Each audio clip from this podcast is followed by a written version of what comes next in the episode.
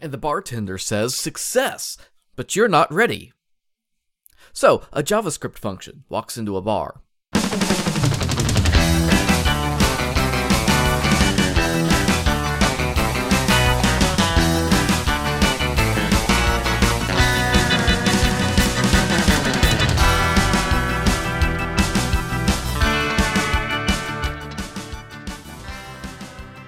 Well, hello everybody. I hope your Wednesday is packed full of exciting things and daring adventures. I'm Michael Fienen, and you're listening to Real Time Overview for July 11th, 2018. I hope everyone had a chance to check out episode 14 of the Drunken UX podcast, where Greg Podunovich joined us from Expand the Room to have an awesome chat about design philosophy. If you haven't listened to it yet, be sure you queue it up. It's not something you want to miss.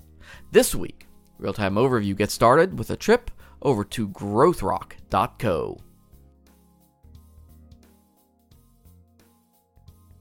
Not counting the old Xerox star design in the 80s, we've been putting up with the frustration that is the hamburger menu icon since the launch of the iPhone and iOS. It moves around interfaces, behaves inconsistently from site to site or app to app, and it really conveys no meaning to the user in its presentation. In general, it's bad UX design, as outlined in the Nielsen Norman Group study that we'll leave a link to along with this article in the show notes. Addressing this very issue is Devesh Khanal at Growth Rock, where they've published a piece that examines the effectiveness of using a link bar in addition or as an alternative to hamburger icons. In the article, they outline the results from A B tests they did in two case studies that showed across the board improvements in product views and purchases. The simple idea they were testing was whether or not moving the highest value navigation out of a hidden element and putting it where the user can immediately see it would entice them to engage better. The idea they were able to establish is that by using this approach, you could get more customers farther down your funnel, and that, my friends, is a good thing. One finding that I found interesting was that when they were testing a link bar that could be scrolled for more options, the results trended with what you would expect on a slideshow, which is to say that people didn't bother looking at what was hidden. The only thing that mattered was what you made visible right in front of them. They've been kind enough to outline some visual mock ups of the examples that they are talking about, and they also show how some other big brands are handling similar navigation on their homepages. If you're looking to make an argument to drop your hamburger menu, run by Growth Rock and check out what they have to suggest. Whether you use words like accessibility or inclusive design, nothing changes the fact that making your website work regardless of input method is a top usability goal for any developer or designer. Over at Smashing Magazine, Chris Ashton is continuing a series about using the web with different limitations, and his latest article covers using the web for a day with just a keyboard. That might seem like a silly requirement to some, but he starts off immediately by identifying groups of people that this interaction method is the norm for, like the visually or motor control impaired. He also mentions power users, which I was about to gloss over until I thought about how I myself use my home theater PC happens to be with a mini wireless keyboard and mouse combination. I actually use the keyboard to control most of my stuff, because really frequently it's hard to use the tiny touchpad across the room from the TV. Point being, inclusive design is also impacted by the context the user works in, not just their ability. At any rate, his story talks about a number of things you can look at implementing to streamline the usability of your page. These range from autofocus on forms and focus states on clickable elements to designing good skip navigation links. He also points out problems with the growing ubiquity of cookie and GDPR disclosure pop ups that are actually at the end of the tab index flow, making them incredibly frustrating to get to and dismiss with the keyboard. Chris covers a ton of ground in the article from there, and there's some great material that can really help you understand the interaction in interaction design. It's a long read, but well worth the time, and I guarantee you'll come away learning something. Check out the article over at Smashing Magazine.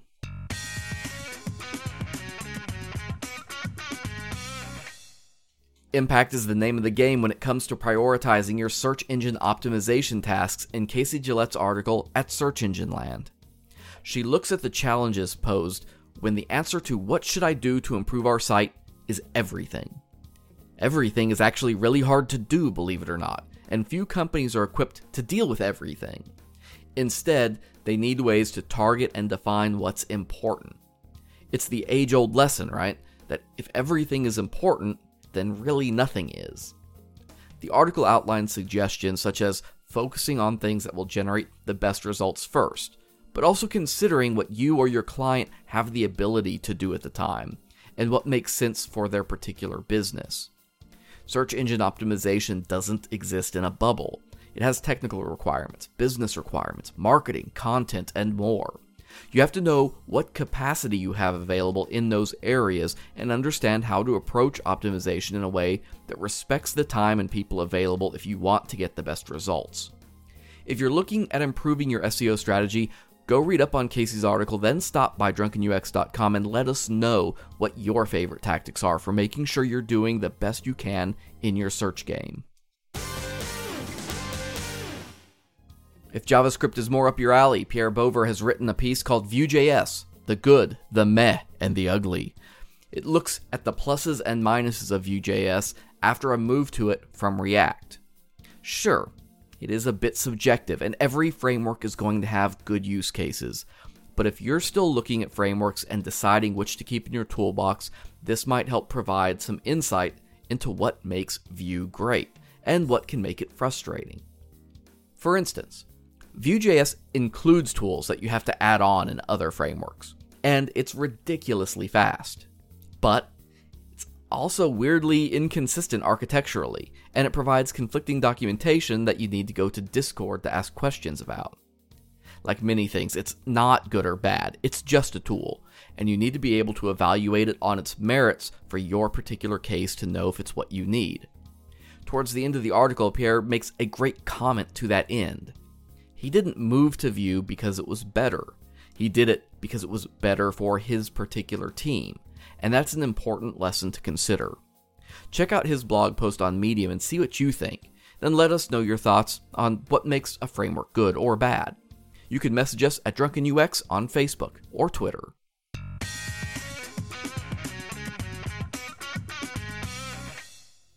Finally, today we have an article at CSS Tricks by Robin Rendle that discusses how he uses CodePen to do prototyping in the browser.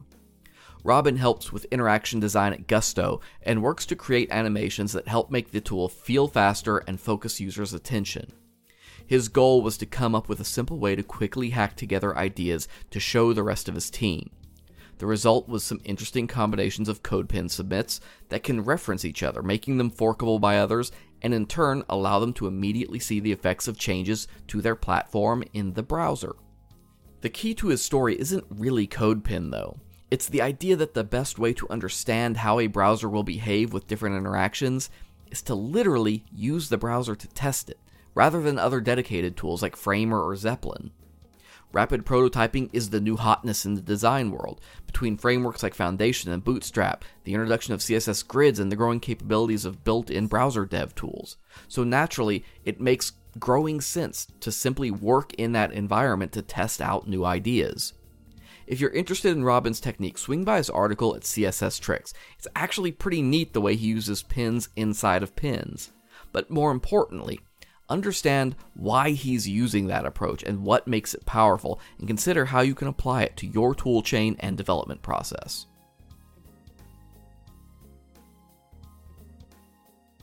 Thanks for listening to this week's Real Time Overview. I'm Michael Fienen. If you want links to any of the stories in today's episode, be sure to swing by our website at drunkenux.com. They'll all be linked in the show notes there. Stay tuned for a new episode of Build Process coming up next week. Aaron sits down to chat with Ruby developer Sean Marcia. Until next time, friends, keep your personas close and your users closer.